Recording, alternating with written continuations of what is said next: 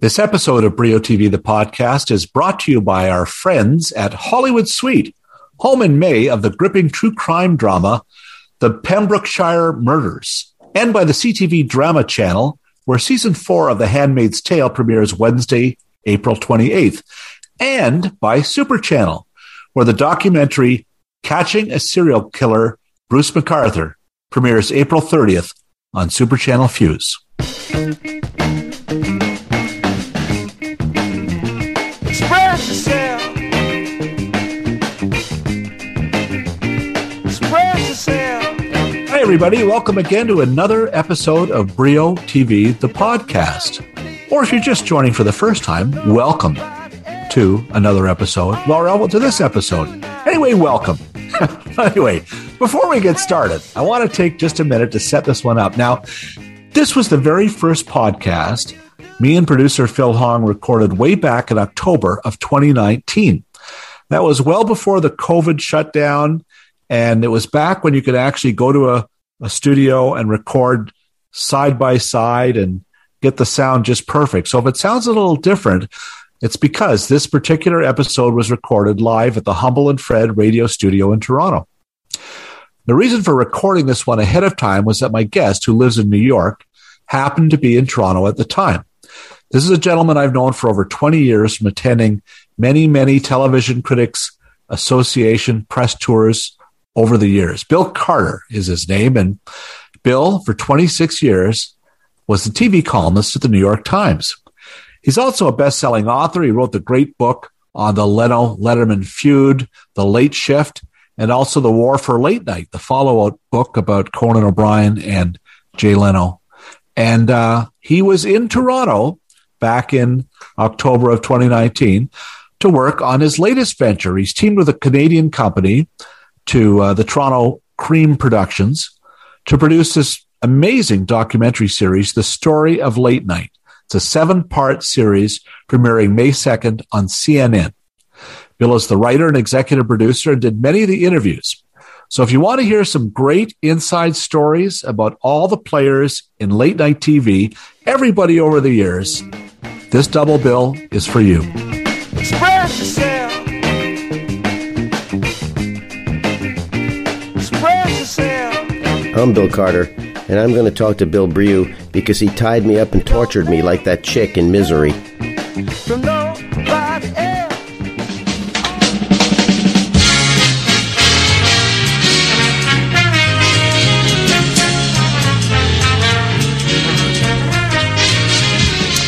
Well, welcome everyone to the Brio.tv podcast, and I'm uh, very pleased and uh, honored this morning. Uh, I guess I can't say this morning though, Phil, can I? I can say whatever I like. Should I start it all over again? Oh, No, okay. Folks, you, as you can tell, we're at the inaugural Brio.tv podcast. And uh, I am already stumbling four or five times, but uh, uh, I was uh, absolutely sincere. I'm thrilled that uh, this next gentleman is here with me. He's a celebrated best selling author. Uh, s- you've seen him on CNN, CNN correspondent, and uh, also uh television documentary producer. We'll learn more about that in a second. Uh, Bill Carter. Bill, thank you so much for helping me kick this off. Bill, I wouldn't have missed this for the world. I appreciate that. I came all the way to Toronto just to be on your. A- And this is podcast. the, your first time in Toronto. It is indeed. Yes. Wow. And what Very are- nice, very beautiful city. Good impression Yeah. so far. Mhm. Nice. Yes. Okay. Uh, It's Um, not winter, Bill. no, it isn't. You're lucky. It's it's here. We are in October, and it's pretty mild. Very nice. But you live in New York City, which is not too different. That's Temp- where I grew up. That's my native land. Yes. Mm-hmm. Yeah. No kidding. Or you uh, the Brooklyn? A Brooklyn guy, yes. Right. When I lived in Brooklyn, Bill, it was like, you know, the place that people in Manhattan disdained. Right. You know, you couldn't, if you got a cab in Manhattan and said, I, I, I want to go to Brooklyn, they'd say, get the hell out of the cab. Right. Right?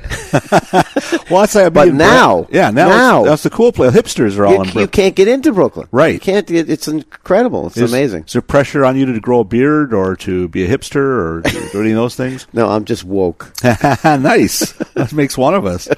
Uh, well, good for you. And and were you when you were a lad? Did you root for the uh, Dodgers or did you root for the Yankee? I know Oh, you're a Yankee. fan. Mm. Yes, I, I, my dad was a Yankee fan, so so we were. I, you know, the Dodgers were barely there when I was a kid. They left. right.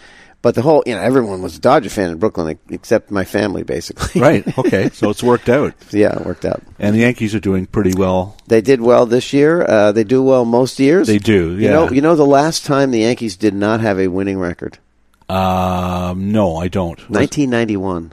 really, 1991. They they've been 500 or better every year, which is a record, a second time all time.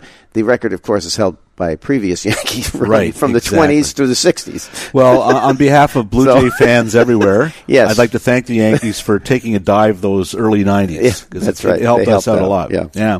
Uh, now, you're here in Toronto, uh, obviously, to uh, uh, work on a documentary on late night. Tell Yeah. us a little bit about that. yeah, so um, I've written a couple of books about late night. Yes, I understand. the uh, Late Shift and uh, The War for Late Night. Yes. Great books, by the way. So, so that thank you. And so, um, when I was approached uh, uh, uh, by a production company, which happens to be based in Canada, Yeah. Hmm. which is interesting, um, they needed someone who kind of knew the subject, Right. Yeah. And who better? and and so they called on me, and uh, we've we had pretty good success um, in lining up a lot of the bigger names. Oh my god, yeah, pretty good success. Uh, being Pretty good modest, success. my goodness, you told me a bit about this last night. Let's uh, just regale uh, listeners with who's who's part well, of the show. Well, it would be easier to regale them Who's- with those who aren't missing, right, But, but yeah. the I didn't get Letterman and Leno um, to, to cooperate with this, though I've had great success with them in the past. Right. Dave just doesn't give a Right. damn anymore about t- talking about stuff like that. Although he has, you know, he will get on with Conan and talk, but not me necessarily. Currently, there's that Conan O'Brien um, Podcast. needs a friend podcast, Yeah. Mm-hmm. and he's the first guest uh, this new season, and and expressed some remorse about sticking around so long. He wished he had quit earlier. Have you heard that from? I him? Mm-hmm. have, and and of course, before he left, um, that was my opinion. Uh, Mm-hmm. Before he left, and certainly people that I know on the show kind of felt that way, uh, He- although they were employed. so Right, they- right. Well, his Really? his joke on the show was that um, the minute he felt it was no longer fun and, and wasn't working for him, he, would quit ten years later. exactly. and he kind of did that, Right. Not, maybe not ten years, but Yeah. yes. But anyway, so he, he he's just not. And then Jay, for reasons I still can't understand, decided at the last minute he wouldn't do it because Dave didn't want to do it.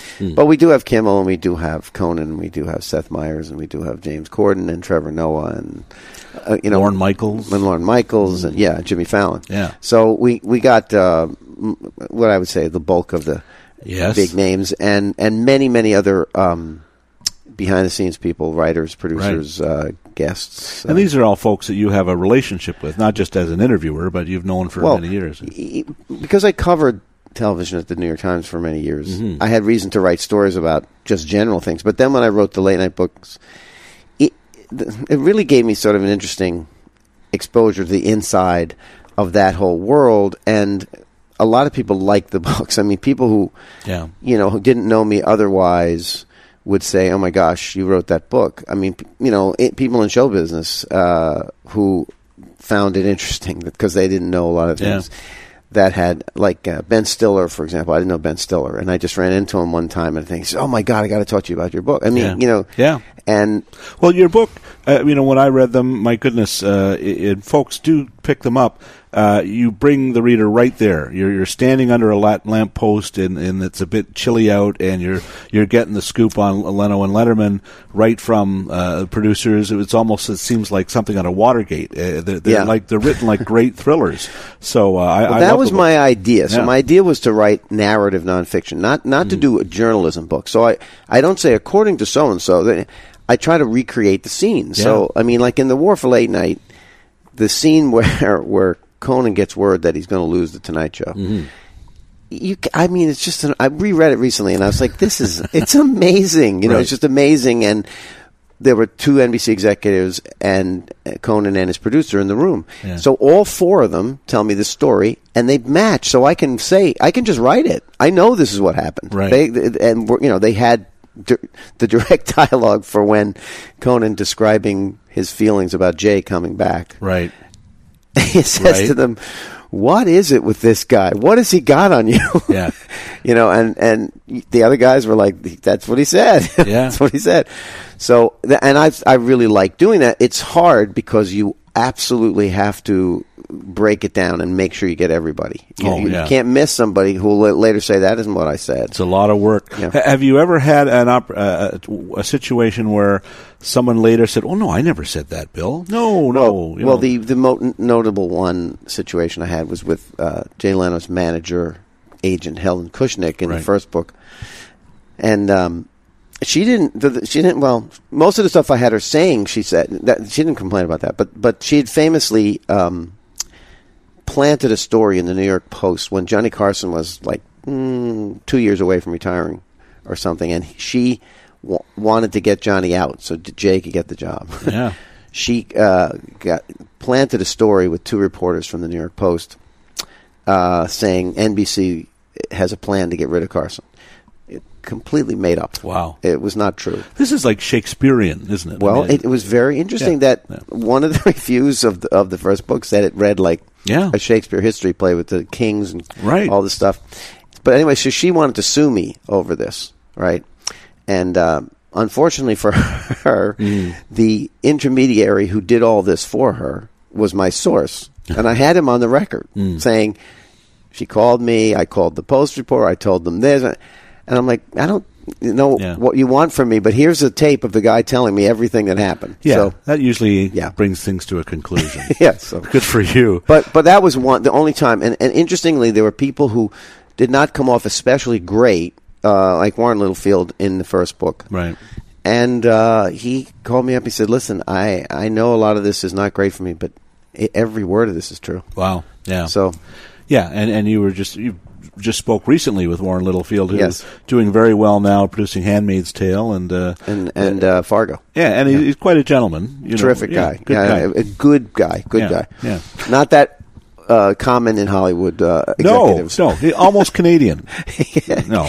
he's Canadian, nice, but actually from Queens. Oh well, that's even better. It's hard to stay up, it's been a long, long day. And you've got the Sandman at the door. But hang on, leave the TV on, and let's do it anyway. It's okay. The folks at Super Channel, an all Canadian company, have been good enough to sponsor these podcasts for a while now. Usually we know them from curating movies, sometimes lately in virtual festivals. Now, here's something a little different. Catching a serial killer, Bruce MacArthur, tells the horrifying true crime story of Toronto's most prolific serial killer. Between 2010 and 2017, a total of eight men disappeared from the neighborhood of Church and Wellesley, the gay enclave of Toronto. This 90 minute documentary talks to the homicide investigators, criminologists, and other experts who cracked the case. At the center of it was an unlikely suspect, Bruce MacArthur.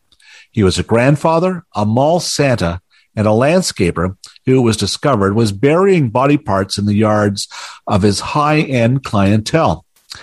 See how he was finally brought to justice in Catching a Serial Killer, Bruce MacArthur, when it premieres April 30th on Super Channel Fuse or on demand starting May 1st, exclusively in Canada on Super Channel. And we're back now with Bill Carter and the story of late night. You and I, I think, I mean, I, I've uh, attended for many years this thing called the, the Television Critics Association Uh, Press tour. Press tour. We Yep. meet down in uh, Los Angeles at two hotels every six months, Yeah. uh, forever and ever. Uh, and and uh, you a little bit before I, I Oh, joined. way in. before. But you started. I'm at the- much older. Yeah, at the no. Baltimore Sun. I did, yeah. And, and but you were at New York Times 26 years. Was that? Yes. Wow. Yeah. Tremendous. A- And. um, uh, so you, you know you do go a little bit further back, but my first uh, uh, opportunity to encounter you was you were on stage at an HBO press Yeah. session promoting the uh, the late shift, the, movie version. which you also wrote uh, For HBO, Yeah. yeah. Now uh, I remember this vividly because I was new to the tour, and the room there's 200 critics, and an uglier room you will not encounter. This is well, I, I don't know if I would describe it if it would be sort of like the floor of uh, the Congress right now, maybe. Or, Yeah. uh, eh, but but there's like these guys, hard bitten journalists at the time, a- and they are like you could feel the piercing hatred in the room. Their eyes like boring a hole through your head because they were so damn jealous Yeah. that you were doing this. Yeah. What was that like for you? it was particularly awkward because there was a few people that were kind of friends of mine, Right. and uh, there just was this incredible resentment. And y- you know, it's, it wasn't that they resented that I wrote the book that was really successful, Right. But then HBO buys it and is going to make a movie, and you know, I didn't plan on writing it. The the circumstance happened that what when the b- book rights were bought, I went to the New York Times and said, "Look, they're they're making a movie of this. Maybe I shouldn't write about HBO until the thing is done." And they said, "That's perfect. Do that." Right. And and so I was already cleared not to write about HBO, and the guy who they hired to write the movie. Uh, I, it took me nine months to report and re- write the book. Okay. Nine months. Yeah. Uh, I killed myself to do it fast. Yeah, yeah. This guy had the book for eight months and hadn't turned in a script. Wow. And I was like, "What's going on here?" And and finally he does. And I, the way it works, Bill, is you don't get the rights fee for for the production until the first day of production. You only get an option on the so the f- fee, which was a nice fee for Yeah, the rights. yeah. I would not get unless they started production. So I told my wife, I don't care how bad the script is, I'm going to say it's good Right. because I want them to make this movie movie. Right, right. So they'll pay me the check, but the script was not only incredibly bad, it also was libelous because Oh, it ouch. had stuff in it completely not in the book that he would made up. That was like like Letterman and Leno going to bars and getting drunk. Oh, that was- neither guy drinks at all, and I'm like, you can't, yeah, you can't do that.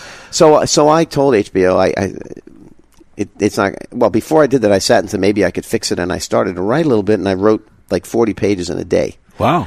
and Wow. uh, uh, of a script. I didn't. I didn't have a format. I didn't Right. really. I just kind of moved the margins. Yeah. So- and and they and I said to them, look, I don't think it's going to work. And they said, we don't either. It's awful. And I said, well, if you, I said, look, if you want another writer, I have an idea of how it should be done. And I sent this to them, and they said, Jesus, this is great. Can you you got to write this. Yeah.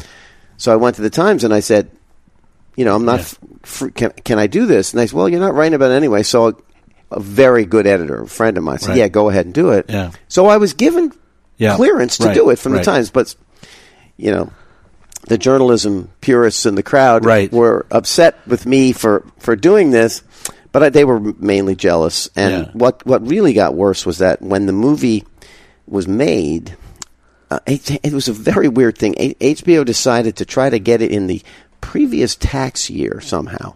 Like, so they ran this unbelievably unfinished version of it on December 31st at like 4 a.m. with Really? no announcement. They opened it out of town. Yeah. Except it had leaked to two writers, Ed Bark Oh. and Dave Bean Cooley, Oh my goodness. both of whom were friends of mine. Right. Dave based in New York and uh, uh, Ed, Ed in, in Dallas. Dallas. Right. And they uh, just went, did everything they c- could to destroy the movie. Really? Yeah. Oh my goodness. And they were friends of yours. Well, Yeah. they weren't for a while. Right. After that, in fact, both guys have since apologized for that. Yeah. But but the movie wasn't finished. It was a mess. It was not a real version Right. of the movie. I didn't know that. And Wow. it became a real sore spot. I, I didn't talk to either guy for years Yeah. Mm. because it was a, it was really personal. It's like they wanted to destroy this thing. And, it, and the movie wound up, mm, you know, maybe not being great, but it was pretty well reviewed, Oh, and yeah. it got seven Emmy nominations. Yeah, so no. I, w- I felt Great like film, yeah. I felt pretty good about it in the Yeah. end, and uh, so it was it, the whole thing was a crazy experience. But sitting in that in that room, you know, HBO had asked me to be on the panel, and I said to them it could be a little awkward. You know, they said, "Well, you can handle." it. I said, "Yeah, "All right," and and just being attacked like that, I was like, "Well, this tells me a lot about the crowd here." It's a different room. The- It's a, it can be an ugly room. Uh, I remember getting in a car with you guys. There, there was a, a, a small group of you guys. The others disdained, and they were, oh, those are the Mensa guys. These are the brainiacs. These are the elite. You know. And What and- the heck was and- wrong with that, I- yeah, by the right, way? right. No, as if it was a bad thing. Anyway, I, I you were heading to the Beverly Hilton. Probably, I needed a ride, and Mm-hmm. so I got in the back seat with. And it was, I think, Marino Dowd was in the car. Like it was quite. Maureen Dowd, it so, was yeah. a pretty cool ride. and I'm sitting there, and I found my IQ rise. It was wonder just from riding in the car. It was an amazing experience. Well, this happened, Bill, because when we first started covering TV, you had a lot of people who'd been like an old washed up sports writer that Right, they right. kind of let write his end of his career reviewing these really bad television shows because it was the late 70s early 80s and a lot most of the shows were terrible Right. and so they weren't really taking it very seriously and a few of us were like well we, we're covering it like a beat we're going Right. to talk about what's Yeah. why the networks are making these decisions and stuff so we would have these you know, press conference, and we'd ask real questions, not like, "Oh, how hard was it to get so and so to star Right. in that, you know? Yeah. Uh, and they, there was all this like resentment, like, you guys, what are you asking those questions for? You know, the networks are getting upset with you. And, and, and it was like, well, we're journalists. We're trying to do our jobs. Like, that's what we're, we're here for. That we're paying, we're paying actually our own newspapers are paying for us Right. to be there. Initially, the networks paid for a lot of these people to go on the press Oh, yeah. tour. The- and and, you know the legendary uh, T-shirts and hats and the Yeah. uh, uh, attaché cases full of cash. Sometimes, like was well, they would give them envelopes full of cash. Yeah? they Wow. would, for their meals. Amazing. They they got envelopes full of cash for their meals. There, there literally were guys there who were there to grab three T-shirts or four, four not one. Like it was that kind of an experience. yes, as I- as the I very recall. Mm. famous story is that one, one person bought his brought his drapes Right. to the hotel, to have them cleaned Right. Yes. At the Century Plaza at the in Lo- Los the network's Angeles. expense. Yeah, uh, so I never thought of that. It was a long way from Canada. Had I owned drapes at the time, maybe Yes, you know, who knows? I can't blame the guy for everything. Could have had like brought your pet and had it groomed, maybe or Uh, Wow. something. I, if I would have run out and got one. Um, a- and we talked about the TV beat, and it always seemed to me that this was the greatest job in journalism because it's about everything, isn't it? It's, That- y- you know, it's about sports, it's about the weather, it's about politics and drama. You really, I remember being at, I worked at the Toronto Sun, and they were like, "Well, we want to make you a generalist. We want to take you off the TV beat so you can write." And I said, "Well, I already do that. Yeah. Why would you do that?" Is that how you felt? totally. When Yeah. people would ask me why you, why don't you change beats? Yeah. I'd be like, well, why would I? This is the best beat. I get to write about everything. Yeah. I, I mean, I, e, anything that's going on currently would be covered by TV, so you could write about that. Right, yeah. You know, it, it was so uh, to me, it was completely different from like covering football. If you covered football, you'd always do the same things. You'd do Right. the draft, and then you do the Yeah. season, and then you do the Super Bowl every year. Same same thing. Television. Not only were there all these things that, to cover, but it changed hugely from the Right. time I started. It was like totally different 10 Right. years later and then 10 years later something else happened Right. that shook it up So- so, there was always change and you went through the explosion in cable and now uh, streaming, of course. Yes. Um, th- but no one starts out as a TV writer. What was your first job at Baltimore well i was uh, i got out of school and uh, Notre Dame? Yes, and I and I had didn't have a job, and um, no one would hire me because I had a very low draft number. Oh, right. The worry that they'd lose you right away. Yes, so I, I was due to be drafted, and I was trying to figure out how to beat this. This is the Vietnam War. yes, which is right still at the end raging. of the Vietnam Yeah. Mm-hmm. War, and um, so I'm trying to figure out how I'm not going to get drafted, and I try. I went. You, you try to find a doctor who would write you something physically wrong with you, like Trump with his crazy. Uh, Oh, his uh, feet, f- wasn't bone spurs Right. and his heels. Yeah. yeah. Um, but um, I didn't really have any big physical ailments. Yeah, yeah. I had a thing with my knee that I thought I had played football. I thought maybe they'll and a doctor would- you you would find like an anti-war doctor, Right. And, and Really? yeah, he- Wow. they would their, their names would be passed around. So I found this guy and he he examined me. He said, "Look, I'm gonna I'll write you a letter about this. It won't work. I'm telling you now, it's not gonna work. Right. But I'll do it. Wow. So I'm like, uh, I can't count on this. So um, I went off to research what the heck else. And, you know, I'm not very tall, and I, I particularly then was very skinny. Mm. And I thought, what if there's like a weight at which you can't be drafted? Right. Like, what if there's, you can be like too light? Yeah. I'm sure you can be too fat, or Right. maybe you can't be too fat. They'll work that off you. Well. But, but, so I go to the library and I find a book, and darn it, there is. There's, there are standards Yeah. for, for weight. So I find the height and weight, and I'm like, and it was some crazy weight, like 118 pounds. Yeah. And I weighed 132 pounds. Wow. Right? Something like that.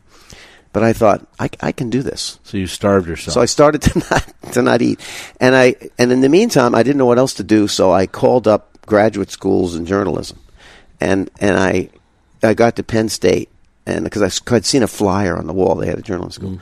and and they, they they'd already finished admitting their class, and I said you know I, I I'm sort of interested in well you know we, we kind of have Too late. Mm. it's kind of too late. And and the, and, they, s- and and I said, well, okay. And he said, well, what what did, what are your grades like? And I said, well, you know, I'm I'm Um, I have pretty high Pretty grades. good. Yeah.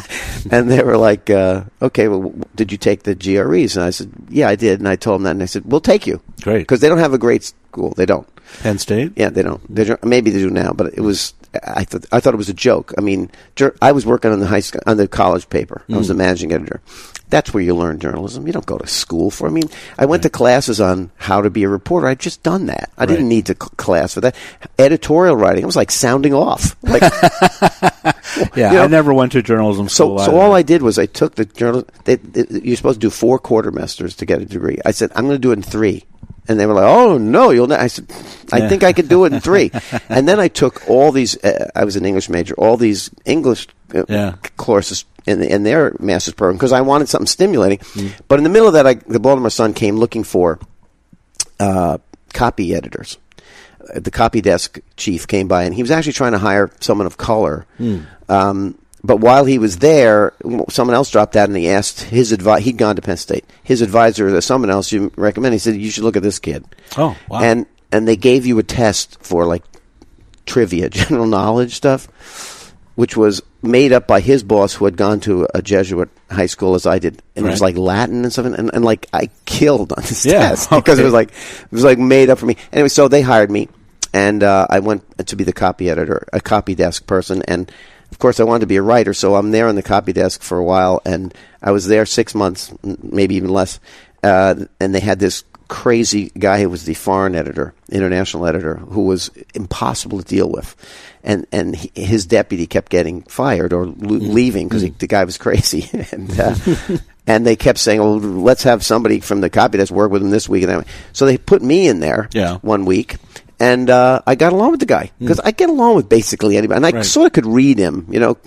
And so he kept keeping me week after week after week, and finally they said, "Well, I want this kid to be the deputy foreign editor." I was 22. Wow. And uh, and the and the Did paper you get was to travel? Was this a no, no, he did the traveling. Oh, okay. But I would be there talking to like the you know the Paris correspondent on the phone about the Paris peace talks stuff Oh, Yeah. like that. And and they and I would have to say to them, no, you know, I have to make a decision like that. You can't do that. You have to do this.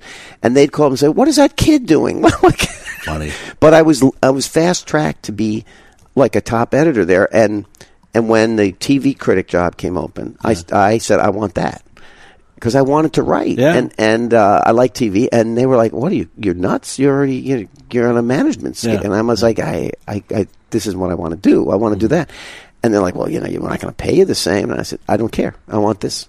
So I, that's how I took it. Do you remember the first TV interview you did for the paper? Yes, What was that? Q O'Brien. Hugh O'Brien.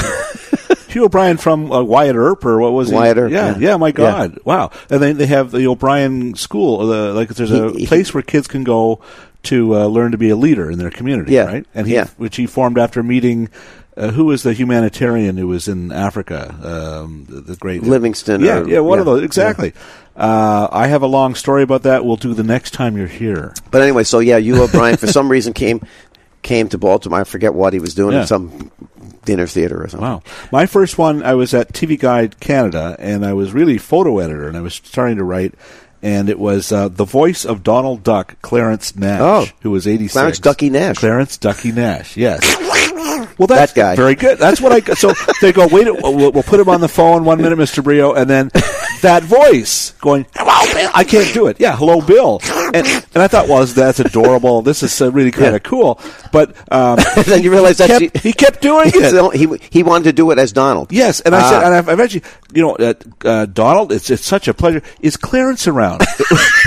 Do you mind if we put Clarence on the phone? And finally, he came on the phone. But uh, at that, I thought, oh my goodness, what have I gotten into here? But But that sounds like fun. to it me. was darn good fun. And then the second guy was. Uh, the, uh, the the Hal Roach. Bullwinkle. Hal, no, no, that wasn't that like Bill Scott who did Bullwinkle. I would have loved to talk to, but it was Hal Roach who uh, Oh my God! The f- the original producer of the Laurel and Uh, Keystone Hardy Cops films. and- yeah. yeah. And he t- said to me, because I was calling him about colorization. It was a trend Right. in the 80s. Yes. There was a Toronto he company. was alive in the eighties. He was 95. Wow. Mm. And I thought I'm going to have to sh- shout. And he's telling me, stop shouting.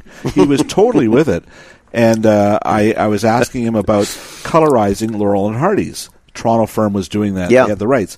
And I and he's, I said, do, do you um, do you think that they're um, you know what do you think about this process? And he goes, well, let me ask you something. Mm-hmm. You, you know the funnies, don't you? And I said, yeah, the comic strips that are in the daily paper. And back then, um, you know, they were black and white on the weekdays. and then color Color on the weekend. So he said, "You know how they're in that color." And he goes, "So do you only laugh on the weekends?" And, Yeah. and, you know, like his point was it brilliant. doesn't have to be color. yeah, Mm-hmm. and I thought, wow, this is going to be fun. Like th- you actually hear people say really smart things, and uh, and Yeah. I ca- even I can't screw. Not it up. always, Bill. No, well, there's. I am sort of putting it on Yep. uh, a better. Gl- But but your your point is that you get to talk to so many different people. Yeah, yeah. And, and you know the range of people from the dull to the fascinating is is amazing. It's pretty cool. Um, now, uh, speaking of fascinating, um, do you, I want to ask a bit about Johnny Carson. Yeah. imagine was his the first late night show, the Tonight Show that you remember? Do you remember watching?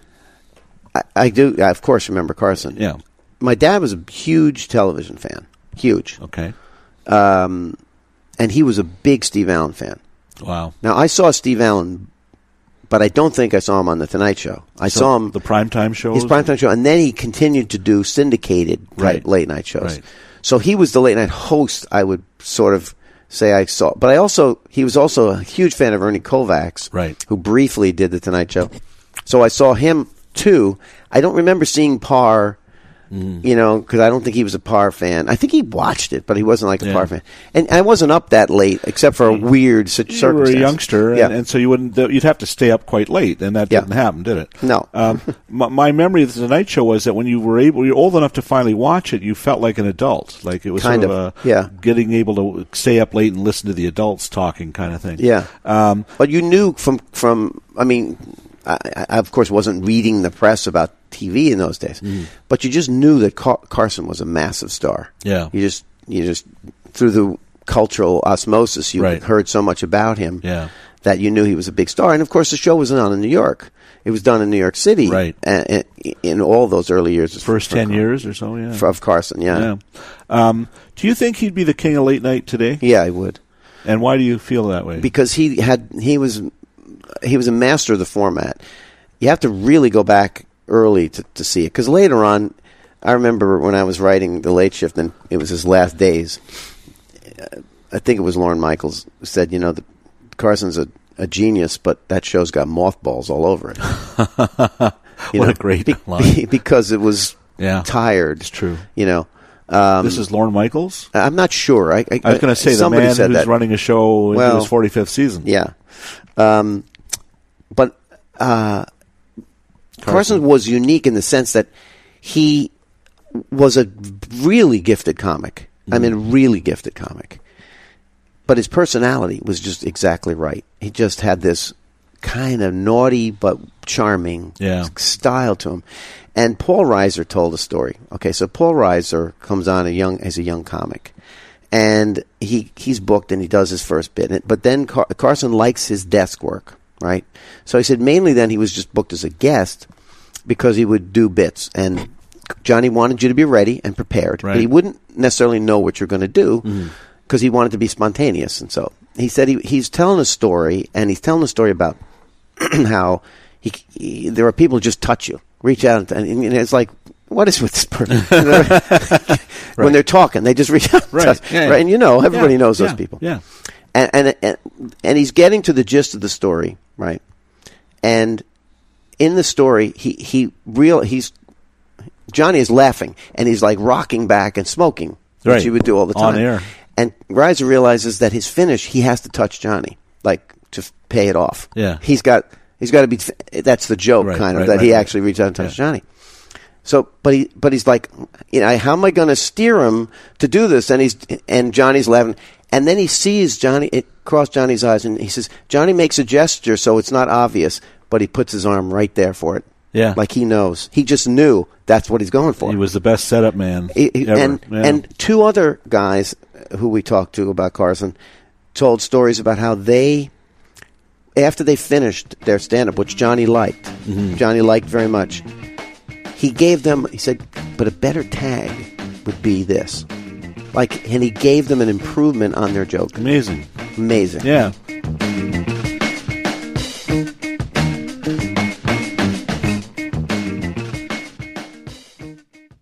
So June came early this year, as in June, played by Elizabeth Moss, who returns for the fourth season of The Handmaid's Tale.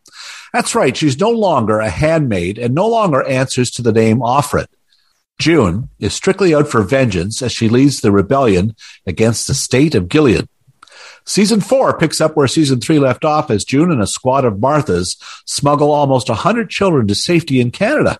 It's a good thing this series is produced in and around Toronto. It hasn't been easy, however. June's been shot and injured, and her quest for justice threatens to destroy her most cherished relationships. Showrunner Bro- Bruce Miller says that this season, we weren't waiting around. It was time for shit to happen. The series returns Wednesday, April 28th, with back to back episodes, as always, and it can also be streamed on Crave. That's season four of The Handmaid's Tale. Get into it on CTV Drama.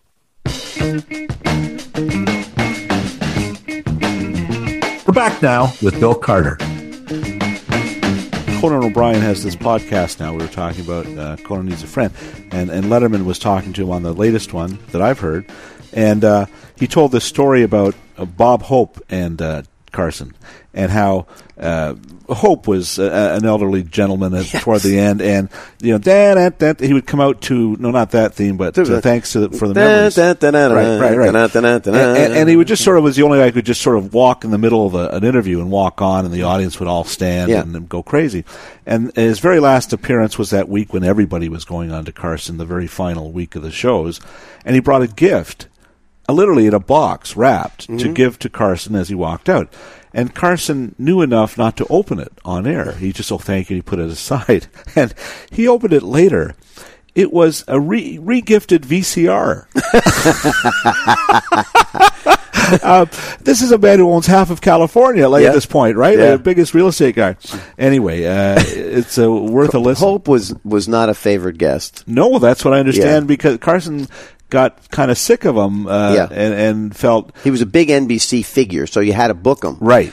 But he didn't think he was particularly useful at No. the end there. Be- So because he would say, uh, you know, the uh, Carson or Letterman would would, would ask, uh, "Well, you were just overseas. What was it like in Vietnam?" And he would Yeah. go, "Oh, I got to tell you, that was big. Like, Right. That would be about it. yeah, you know, I remember interviewing Hope toward the end of his career. And he would do phoners all the time. He was old fashioned. He Yeah. would, like his Yeah. publicist would say, "Do these some in Baltimore." What does he care really Yeah. about Baltimore? But Yeah. he would get on the phone with this fucking kid in Baltimore. Yeah.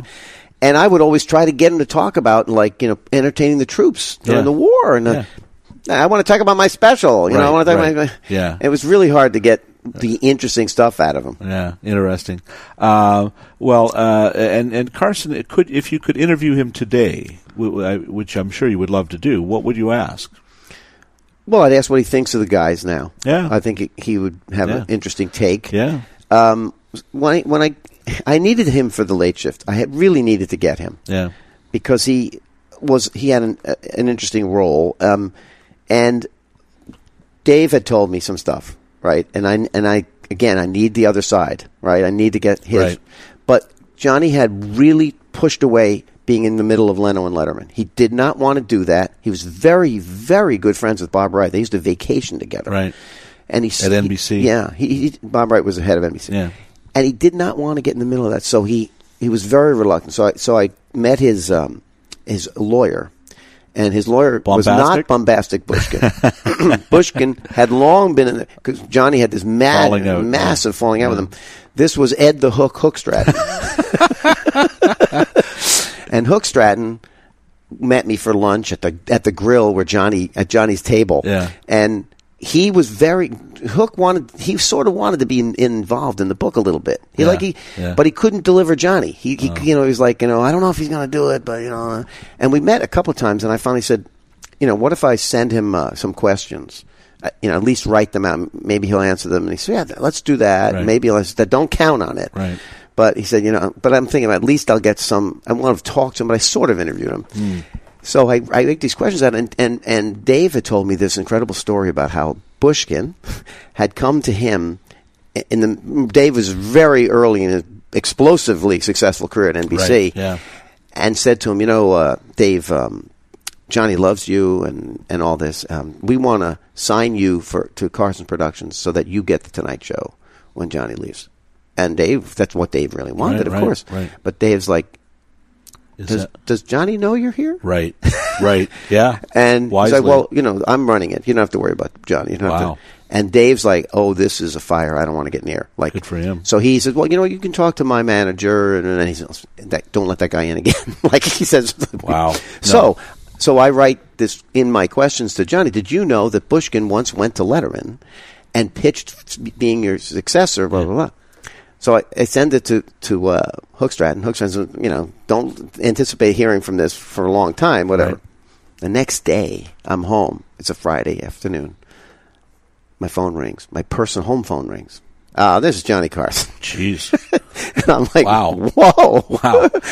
and he's like, you got to tell me this Bushkin story. Wow. And I'm like, happily, happy to tell you this. so Johnny. that's how you get to Carson. So I You get, ask him- and then I'm then I need the I need him to give me his side of the conversation when he tells Dave, Mm. don't take, don't hang around for NBC's half-assed offer. If I were you, I'd go to CBS. Wow. And John David told me that, but I had to hear Johnny's side Right. to write it the Yeah. way, and Ah, he told me what a great so story. so it was. Yeah. I remember because my wife is downstairs, and the pho- and I'm upstairs in my office, and and, the, pho- and I'm on the phone. It wasn't long, maybe 40 minutes, 30, 40 minutes. And he answered a bunch of other stuff, Mm. but he wouldn't go to his opinions, but, uh, which was fine. But I mean, I, I was so I hung up the phone and I just yelled, "Yes!" and she comes to the bottom of the stairs and she says, "That was Johnny Carson, right?" Wow. Oh yeah, exactly. well, uh, what an amazing.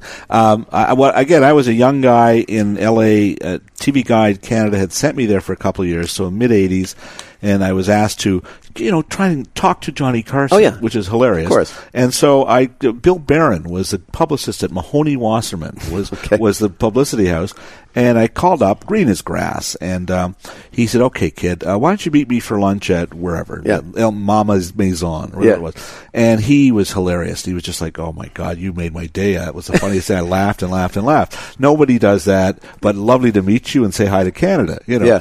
uh, lo- lovely man. Uh, we did manage to get a photographer, a good friend, Gene, who became a f- good friend. Gene Trindle was a TV guide photographer, and he was able to go in the audience with a bellows and shoot Carson doing his monologue, so we could have a cover shot. And then we probably picked up a story by Dwight Whitney or somebody at Mm-hmm. Yeah. TV Guide Yeah. US. Uh, wow. So Uh, you never talked to him, is what you're Oh telling me. no no no no no no no no no no no no. Well, he, he, he, he once in a while would do an event where some bunch of us, a bunch of the press would be at. Not not too often. Yeah. But he would he and of course the book opens with him coming to the to the upfront in 1992 or 91, I guess it was, and and and now and.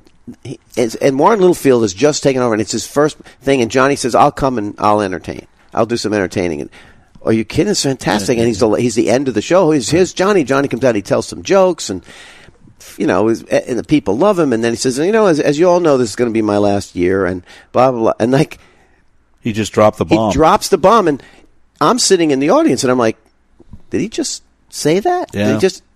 And I'm like, did it, I'm looking at did NBC? Is there a paper that Right. NBC? Is this been announced? What? Yeah, yeah. And, and and as it ends, the thing you knew that it was like dropped on NBC because they go running. They're like scurrying, like whoa, Right, what?" right. And they don't have a press release. They have nothing. They- He just drops it in their lap like Wow. that. That story's in uh, the War for Late No, Night? that's in The That's- Late Shift. Oh, the Late Shift. Oh, my Yeah. God. Okay, yeah. Good read. That opens the late shift, Right, that's Because right. because that's what started the whole You're right. thing going. Should have remembered. Um, do you think Carson? What would his take be on um, Colbert? Do you think? Because here's a guy who has become a big success by by literally going after Donald Trump. That Yeah. He's he's staked that uh, high ground, and, and it's something you never knew where Carson was voting. He never really. You might have guessed. But he s- didn't uh, do something like that. He didn't turn his show into a forum No. for a cause. What do you think he would think of Colbert? Well, I, I, I- I'm sure he would think too overt political opinion is wrong, is not good comedy. But maybe he would say the era demands it. He might. yeah. He might say that now. Um, he, I think he would say the guy is remarkable for a guy who wasn't a stand up because his opening monologue is often insanely funny. Yeah. And, and he's clearly a gifted, gifted performer. Yeah. Johnny's view, though, was not just that you show, don't show your political opinions; it's that you don't play to New York and L.A.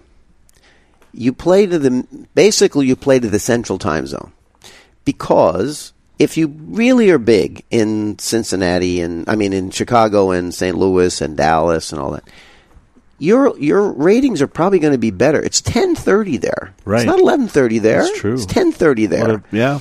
And so you you- you have that advantage, and you, you're not just a coastal phenomenon then. Right. So he's he's he's in New York when he starts. He's kind of a New York creature, but his his heart is Nebraska. So he understands. He understood the middle of the country, and and he got them all because of that. He got everybody. But you might think then that Colbert would be the coastal phenomena and that Fallon would have the rest of the country, and yet their ratings have flipped dramatically in the last three or four years. Well, you know, it's it's shrunk so much. Mm-hmm. The total number of views. I mean, even Letterman and Leno back when they started were getting like six million viewers a night, and now I think if you get three and a half, Oh, yeah. you're you're winning. Yeah. Last week I saw that uh, Colbert had Hillary Clinton on, so he got a big number. He got a bigger number. He got three point nine million, Mm-hmm. and and uh, Fallon had one point nine million. Wow. One point nine million. Fallon won the demo though. He- Still. still because of CBS's older audience. But I, it's just you can't really say this anymore because people are watching. A lot of young people are Right. picking it up the next day, so you can't really gauge the popularity of these shows now by looking at those numbers. Right. I think Carson would, because he was a very shrewd cultural guy, until, until sort of the end when uh, when he felt like uh, people were he. There was one episode uh, incident where I guess it was Arsenio came on and He kind of was the guy that made Carson look a bit old. wasn't yeah, he? yeah, And and he comes on. He s- says to Ed, "So you know what they're saying about us, Ed? They're saying we're old farts. That's what they're saying." That's what he said. Yeah, Wow. Yeah. Um, so uh, you know, Did it but- say, You are correct, sir? yeah. No, just ho ho. but he, well, when he was young and hip and, and with it, I, it, that guy would, I think, say, you know, I, I got to make sure I'm big online. Yeah. you know, I got to, I, I got to have that. I got to have that audience.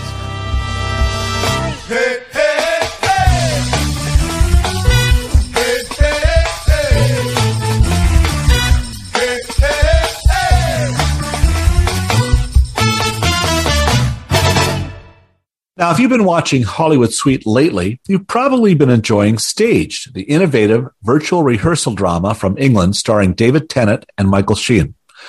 So you're probably wondering, what does Hollywood Suite have lined up for May? Well, for one thing, they've got Luke Evans. You've seen him on the Fast and Furious movies, playing a relentless investigator in the true crime drama, The Pembrokeshire Murders.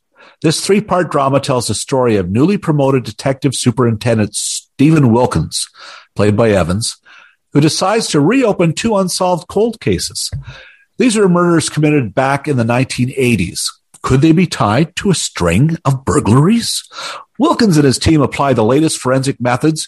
Results point the finger at a suspect already in police custody, but the team has to act fast as his release date looms. The series was a smash when it premiered in the UK on ITV, and Hollywood Suite president David Kine says this gripping series will not disappoint Canadians either. That's the Pembrokeshire Murders, premiering May 20th, exclusively in Canada on Hollywood Suite.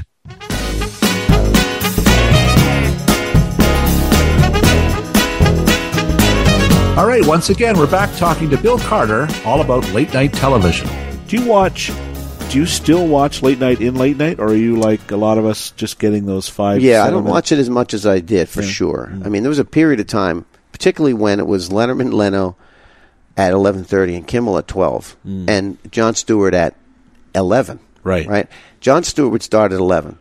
You could watch all the Daily Show and then watch the first five minutes of the Colbert Report before Letterman and Leno came on at eleven thirty-five. Right. So you could see one, two, and then you g- go back and forth between Johnny and Dave. They're on the same time. And then at n- midnight, switch to Kimmel. Right. Mm-hmm. And you'd see five shows. You could see po- at least the open of five shows. Yeah. That was, f- I loved doing that. I loved jumping around and Yeah, watching that. getting the- um, now it's, it's, you, if there's something funny, you're going to hear about it. You're going to see it the next day so Mm-hmm. reliably. Now, if there's something going on, I want to see it. I want to see what Colbert does or, you know, Seth Meyers is also great with his political commentary. Really and funny. of course, Jimmy Kimmel's a great friend of mine, and I Yeah. want to maintain stuff with him. If he, especially he'll alert me if something Yeah. is interesting. So He was um, goofing on uh, Dildo Newfoundland. here. Yes. All of Canada was into that one for a little while. Yes. He's, uh, uh, Kimmel's a great, great guy. Um, now, uh, talk a little bit about David Letterman. And you and I know there's a, a gentleman, Peter LaSalle, Yes. who um, uh, actually started a- at NBC as a page or something in the 50s, but he went on to be a producer for Carson and uh, David Letterman and even uh, later Craig Ferguson. Yep. Um, I, I saw him once at a TCA awards night. We had a great chat. I asked him about Letterman, and he said to me that there's only one other person in show business who is, and I'm paraphrasing here. He didn't use these words, but more screwed up than Letterman, and that's Steve Martin. Yeah. you know that they were awkward folks at, at a home situation when you Yeah. got them out of that hour on their show. Um, now, is that ex- an exaggeration, or is that what you've encountered? Well, I don't know Steve Right. uh, particularly well. I know he has a reputation for being awkward, Yeah. Hmm. um, and chilly. Uh, but he's very funny. he's a very talented guy. Um, Yeah. he and St- and uh, Martin Short, their show is really really Yeah, they uh, funny. Yeah, yeah. they're and Martin, of course, is a much more outgoing fellow. One of the best guests on Yeah. that late night Yeah. talk show, right? So, but Dave is an unusual guy. Mm-hmm. I mean, he he is pathologically the word is, I guess shy is wrong, but he's socially awkward. He, Mm-hmm.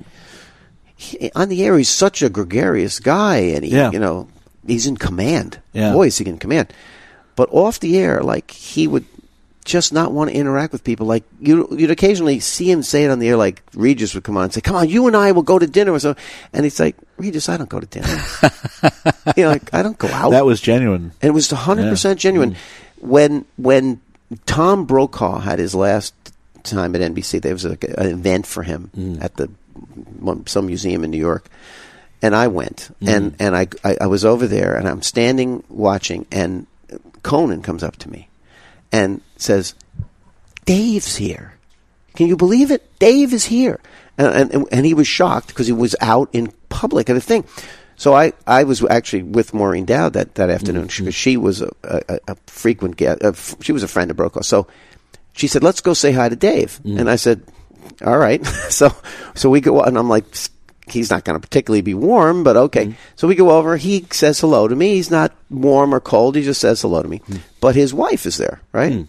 Regina. And I and I don't know. She, he was then talking to Conan or Maureen Dowd or somebody. But then I said to Regina, so uh, you, you came out to this event. She said- I, I said I'm a little surprised to, to see you guys. Yeah. I have to admit it. And she said, you're surprised. this, is the, this is the first time we've been out at an event in eight years. Really? Oh my God! So so he, you can't believe how different. Yeah. it- and he would occasionally say it on the air. It was absolutely true. He's just awkward in in social situations, and he has, you know. Demons. He's got real demons. Mm-hmm. Uh, and you know, I talked to Meryl Marco, his first longtime girlfriend, and, and incredibly creative head Mm-hmm. Yeah. writer who came up with so many of his bits. a lot of those bit like the stupid pet tricks and top All ten her. lists. is- Yeah, It's wow. all her. Mm.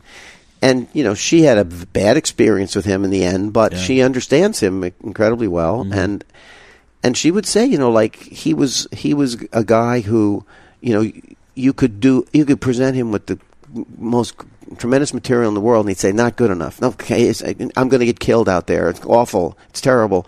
And and and she's the head writer, and she's like, and also his girlfriend, and she's like, he's going to have to do something. And he'd pick one. He's well, I got. I, we can't have dead air, so I guess I'll do this. And she'd be like in the wings, and he'd go out to perform, and, and she'd be like petrified. He's going to bomb. It's going to be a disaster, and, and it's going to be all my fault. And you know, and he would kill. He would kill, and the laughs would wash over him. Yeah. And and and he, you know, out there, uh, and and I said, well, then, then thank goodness you could relax. He said, relax. All I could think was, I got to do this again tomorrow. wow. Um, uh, and why do you think it is that? I think to me, you know, I grew up with Letterman. He- He uh, molded my comedy sensibility in a lot of ways. He was ironic. He was, Mm-hmm. uh, uh, and but did we just love him because he was? We suspected that he was a little No. bit messed up, or is it just because he was a great? No, I performer? think most of the people who were fans of his, young guy, young college guys, thought this is the coolest guy in America. Mm. Right. And he is so sharp and fu- and he doesn't brook fools at all. Right. Right. Yeah. And he's not showbiz like Johnny. You know, he's kind of like he hates. He's really hates that phony showbiz stuff. Yeah. No, th- I'm sure most people thought that that that it was completely real. Um, and as a performer, it was. I mean, you know, when he was performing, he became a different guy. Mm-hmm. But like a lot of these guys, Bill, it's very interesting. A lot of them have had screwed up childhoods in some fashion. Right. Um, Dave's father died when he was quite young. Yeah. And his mother, he would always say on the air, my mother, who's the least demonstrative person on the planet, like Right, her, right. she was. She was very distant and cold. Right. And Carson's mother was unbelievable. Right. Carson's mother would always say, well, why are you still doing this job? You're not funny. Right. Well, You know, and Yeah. it- there was a Time magazine piece, a cover story, and they sat with his mother to watch a show one night, and she's watching, saying, "Why are people laughing? He isn't funny." And and, and, and he was, ba- and and Leno's mother, same way, very standoffish, cold, not warm person. Thought his brother was God's gift to everything, and he wasn't. He was a flunky and a failure. Is it true that after she died, Carson's cleaning out her house and there's a box of clippings? And she had kept almost all every Yeah. clipping, and she really was very proud of him. She just never she would couldn't tell him. express it, Yeah. and it killed him. Yeah. Hmm. it killed him. And you know, and then you got John Stewart's father abandoned the family when he was young, Hmm. and of course Colbert's father was killed in a plane crash Wow. when he was twelve years old. So there's a lot of this, and it. I don't know why it keeps cropping up this way. Thank God our friend Jimmy Kimmel doesn't have Well, that. that, that was uh, but- I was getting to that, um, and and just in but uh, one other note, uh, again that same conversation with Lasalle, I asked him what's the through line with Yeah. these three guys that you work for, and he said their mothers, mother issues. Yeah, yeah, there you go. Whi- Which, you know, I, I, would- I was expecting him to say, well, they were from the Midwest. you know, like I did that, the li- I nearly fell down. Yeah. Um, Kimmel, as you and I have- have experienced, is just a warm, uh, friendly guy, a real n- neighborly kind of guy. and loves his family, takes care of his everybody in his family has a job, and he's- Yeah. Yes. yes. Um, you know, th- there would be press tours again, and all of there'd be like sixty people in a scrum, and at the end of it, there'd be you and I and Neil Justin from the Minneapolis uh, Right. Star Tribune. And I remember Kimmel looking at us and going, "Well, here we are, the high school reunion again, right?"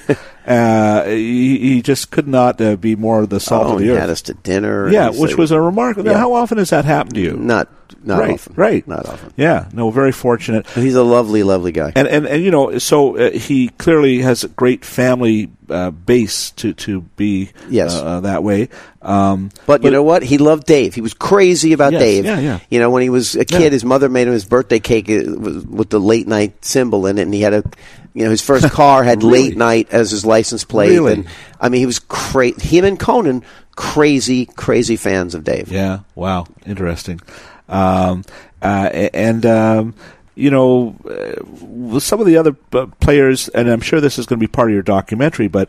Which of the other folks that you're looking at who had had late night shows uh, over this span? Like, uh, do you go drill down as far as uh, Craig Ferguson or We, we deal with everybody. We have to. De- we we didn't go in depth except for the bigger ones. George Lopez? So we talked to George Lopez because because we needed to get. like, It's all white guys, Right, You know, it's a right. regular white guy thing. Yes. Arsenio didn't want to talk to me, Really? and it was weird because I had interviewed him a couple of times, but he said he wanted to do his own documentary or something. Oh. And I was like, "You're nuts, man! This is good p- exposure for you." yeah, yeah. But we talked to a lot of the people around Arsenio, um, you know, and it, it, we talked to Joan Rivers' daughter. Oh, right. Melissa. Melissa. Yeah. Mhm. And that whole saga is very interesting Yeah, too, no because kidding. of her being close to Johnny and that blow up and and Lasalle was Peter Lasalle was really very friendly with Joan Rivers. Wow. I mean, he and his wife and Joan and her husband used to vacation. They were really close. Wow. And then this blow up happened, and Peter was like, "I can't talk to you." Wow. Johnny is you are done. Wow. You know, so that was a, that episode is quite interesting Yeah. in, in, in late, late night history. But you know, we I, I one of the interesting things is that there's, there's this very limited premise uh, presence of women Yeah. in late night, except behind the scenes. Yeah. because behind the scenes, All the producers You for start the- with Meryl Marco, Yeah. who's a huge, gigantic figure, Yeah. and you have Debbie Vickers, who's the person that helped uh, save Jay Leno. Right? Yeah. It's all women uh, with uh, with Letterman, Barbara Gaines Yeah. and Jude Brennan. You you have uh, Jill Le- Lederman does uh, Kimmel's show. Yeah. It, the, and women are very important in the production side. What do you make of that? I guess people would say They didn't have their mothers around. Isn't that interesting? I don't know. Yeah, no, it's it's fascinating. I never even thought of it that way, but you're right. They were all the women behind the guys. Yeah. Have you seen? We have a young Canadian now, Lily Singh. She's from Toronto. and Yes. She's just just started Yes. on late late in the NBC. we tried to use her. She hadn't been. She wasn't on the air yet, so she didn't want to stick her neck out and do it. I guess. Um, but she was a YouTube phenomenon Yes. Mm-hmm. um, first, and, and and and she's a she's doubly interesting as a person of color and a woman. Yeah. So it's, I'd like to, s- but you know, at least now it is broken down to the point where you don't have to have this gigantic audience. So you can have a guy like Hassan Minaj doing a show, Right, Right? yeah. You, you would not have seen him No. probably on one of the pretty, major pretty, networks Pretty good show too. and he's Yeah. he's a v- Yeah. very bright guy, Yeah. very very bright guy. Um, uh, You also have this crazy presence of British people. What is the that? hell's that? John Oliver, uh, yeah, the- Gordon, Craig Ferguson, Craig was from Ferguson, Scotland, of course. yeah, Um, and James Corden. So So why is it easier for Americans to swallow when it's a foreign guy telling them that uh, Trump is an idiot? no, I, I don't think so. you know. At this point, I think everybody's telling them that across the board. But I, but Americans have always been kind of impressed with the British accent. Oh, like they yeah, like they that's think it makes you a little smarter, right, bit smarter yeah, sounding, and yeah. so I think that's part of it. But also, they don't really have this format in England. It's never worked. It's never, wor- Bill. It's never worked anywhere else, really. Right, that's true. And- well, it's never worked in Canada. Well, and Yeah. Hmm. people always ask me that because I've said one of the things. This is a, an American phenomenon. Yeah. big time American phenomenon. A- And there are funny people in every country, Hmm. but what there isn't in every country is an unlimited number of celebrities. Right, Only in America That's could true. you book these shows. that's true. But Bill, you have told me a very funny story about meeting the. I think it's the German David. Letterman. I did, yes. Could you talk a bit about Yes. that experience? He was 'Cause- um, Harold Schmidt is his name. You're right. um, and uh, I was doing the, for for a, a crazy reason. I was in Germany, and at that at this point, the Berlin Wall had come down, and everything, but they hadn't shifted all the business, everything back to Berlin. So the TV business had grown up in Cologne. Oh, okay. G- Germany. That's where when they couldn't use Berlin. Okay. they used Cologne. So most of the so I was Would in- have been West German town at Yeah, that point. Yeah. yeah. Okay. Cologne is very close to Switzerland, I guess. It's on the Rhine. So, Mm. Okay. um, so and it's close to Bonn, which was the capital at the Right. time. So I- they, they have me over, and pff, I'm, I, this is like maybe three, four years after the late shift comes out, and every person I run into in German television knows the book. Right. And I was like, "What? This is one big German executive, TV executive, had been coming back from New York, and he picked up the book in the airport and read it on the plane going back, and he ordered cases of it. Wow. And gave it to all his employees. Wow. Oh. He said, "You want to see how American television works? This is how it works. Yeah. Read this." So I had all these people saying, "Oh, you wrote the list," and I'm like, I can't- "I'm amazed. This is amazing to Right. me." So one night in Germany, they they copy American shows like literally. Right. They had a night line. Right. They They had use the same title even. they they changed the ti title occasionally, but they and they had a Saturday Night Live Das Nightline. right? Yeah. They and they had a Saturday Night Live, and I went to Saturday Night Live, and I interviewed the guy who was the Lauren Michaels of of, Right. of Germany. Okay. his name was Jackie Katz. Is he also Canadian? uh, German. Yeah. but he he he was uh, c- clearly funny, and he showed me one one of their fake commercials, which was in German, but still hilarious. They had a bit. The, the yellow pages there Yeah. had a had a regular commercial where saying if you know you're having trouble with something get an expert and they open the yellow pages Yeah, right yeah. so in this case, there was a takeoff in this, and the the, the uh, Romans are nailing Christ to the cross. what? And he falls off. no.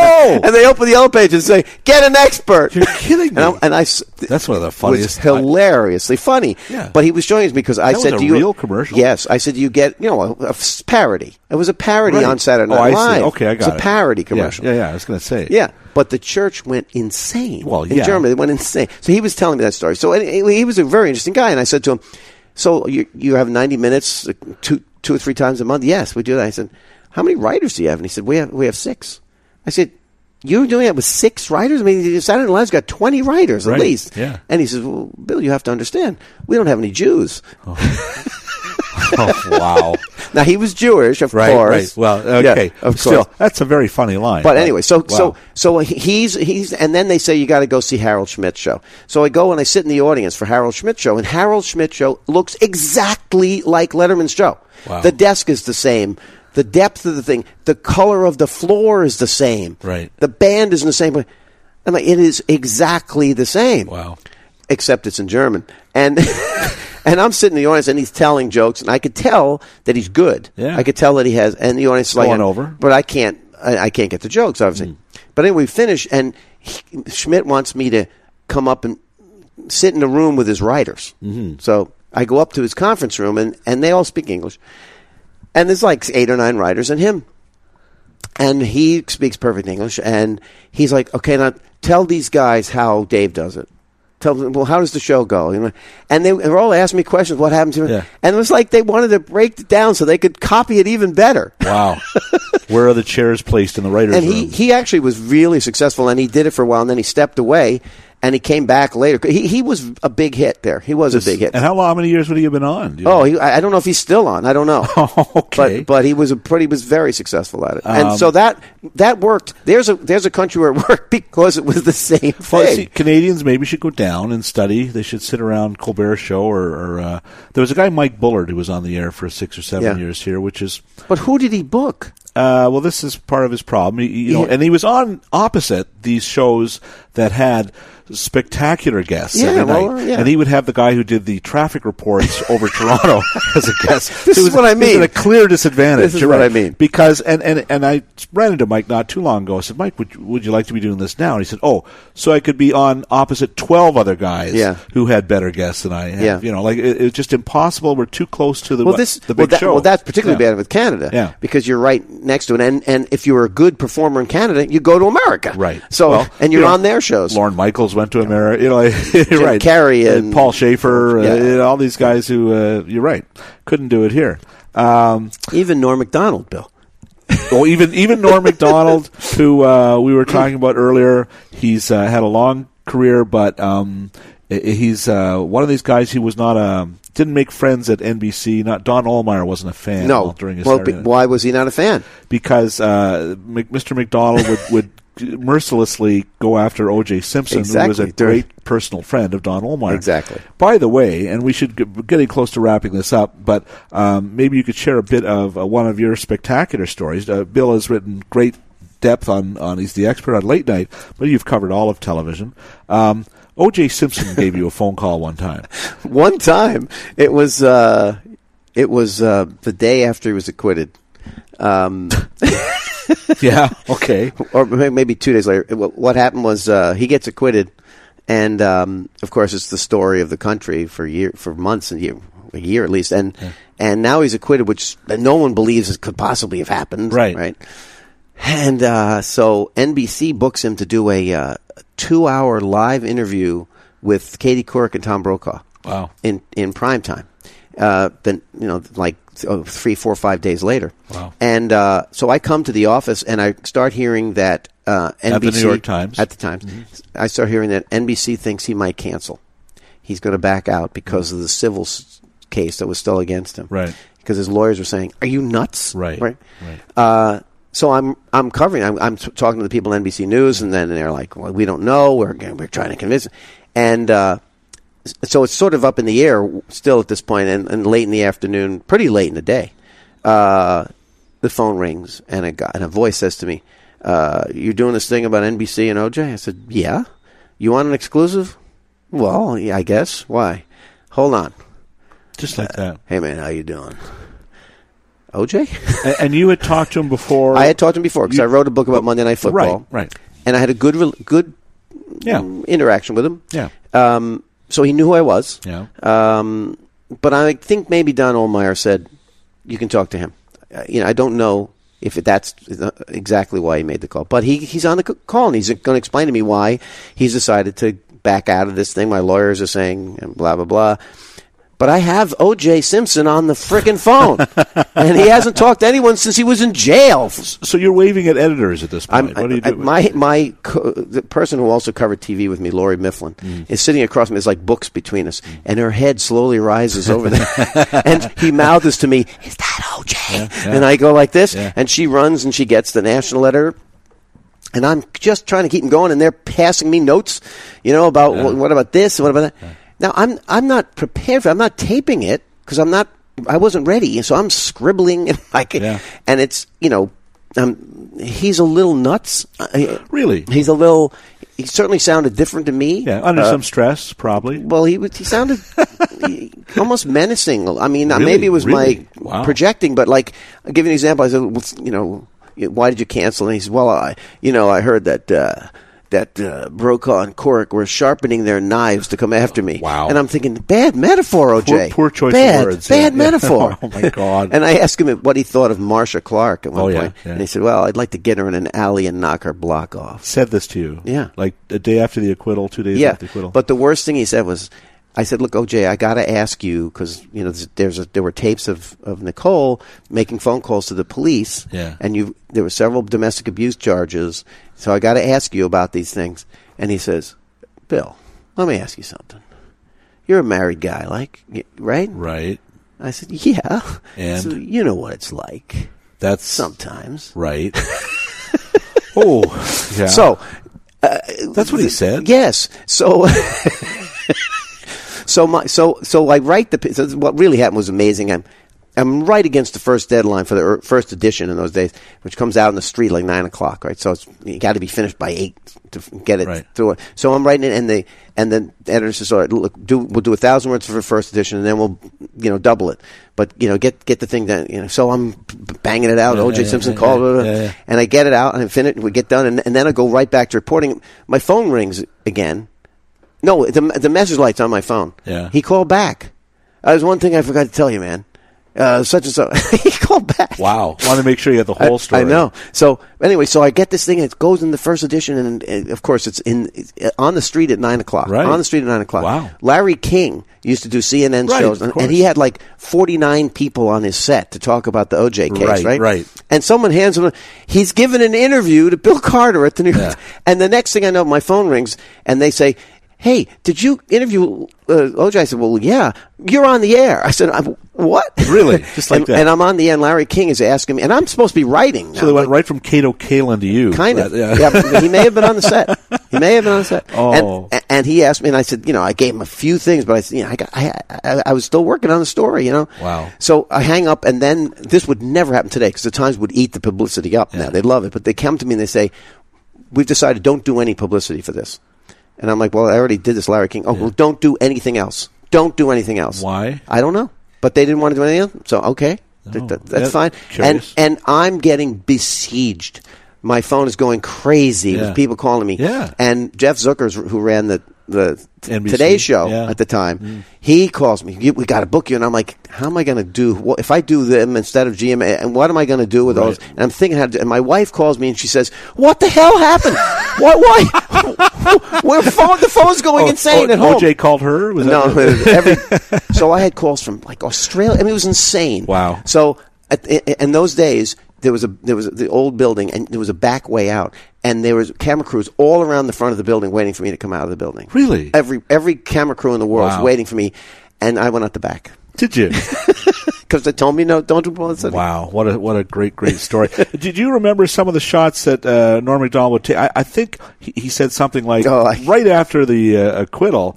Uh, he was Saturday Night Live came on. and He goes, ah, well, the Supreme Court just ruled that it's okay to murder, you know, s- stuff like that. Like Yeah. it, it- you could see where uh, his Oh, it buddy was- would be provoked. It Yeah. was unrestrained, Right. But very funny. Very, very, very, funny. Yeah. Well, Bill, uh, I think that we've reached the end here. We, you and I could talk for another day we and a could, half. and, and I, I hope other people would want to hear it. Well, uh, I really, really appreciate this. And uh, please tell us uh, the name of the documentary is, Uh, it's called The Story of Late Night. and it's going to be on CNN. We don't know yet. And it's uh, how many uh, episodes? Six. Okay, and uh, you're quite proud of it, and we're, we should look forward to it. A- Absolutely. So uh, I, I definitely will. Thank you so much uh, for your time, and, and it's wonderful to see you in Toronto for a change. Bill, anytime with you, my friend. Awesome. Hope to see you soon. Thanks. Thanks a lot, Bill.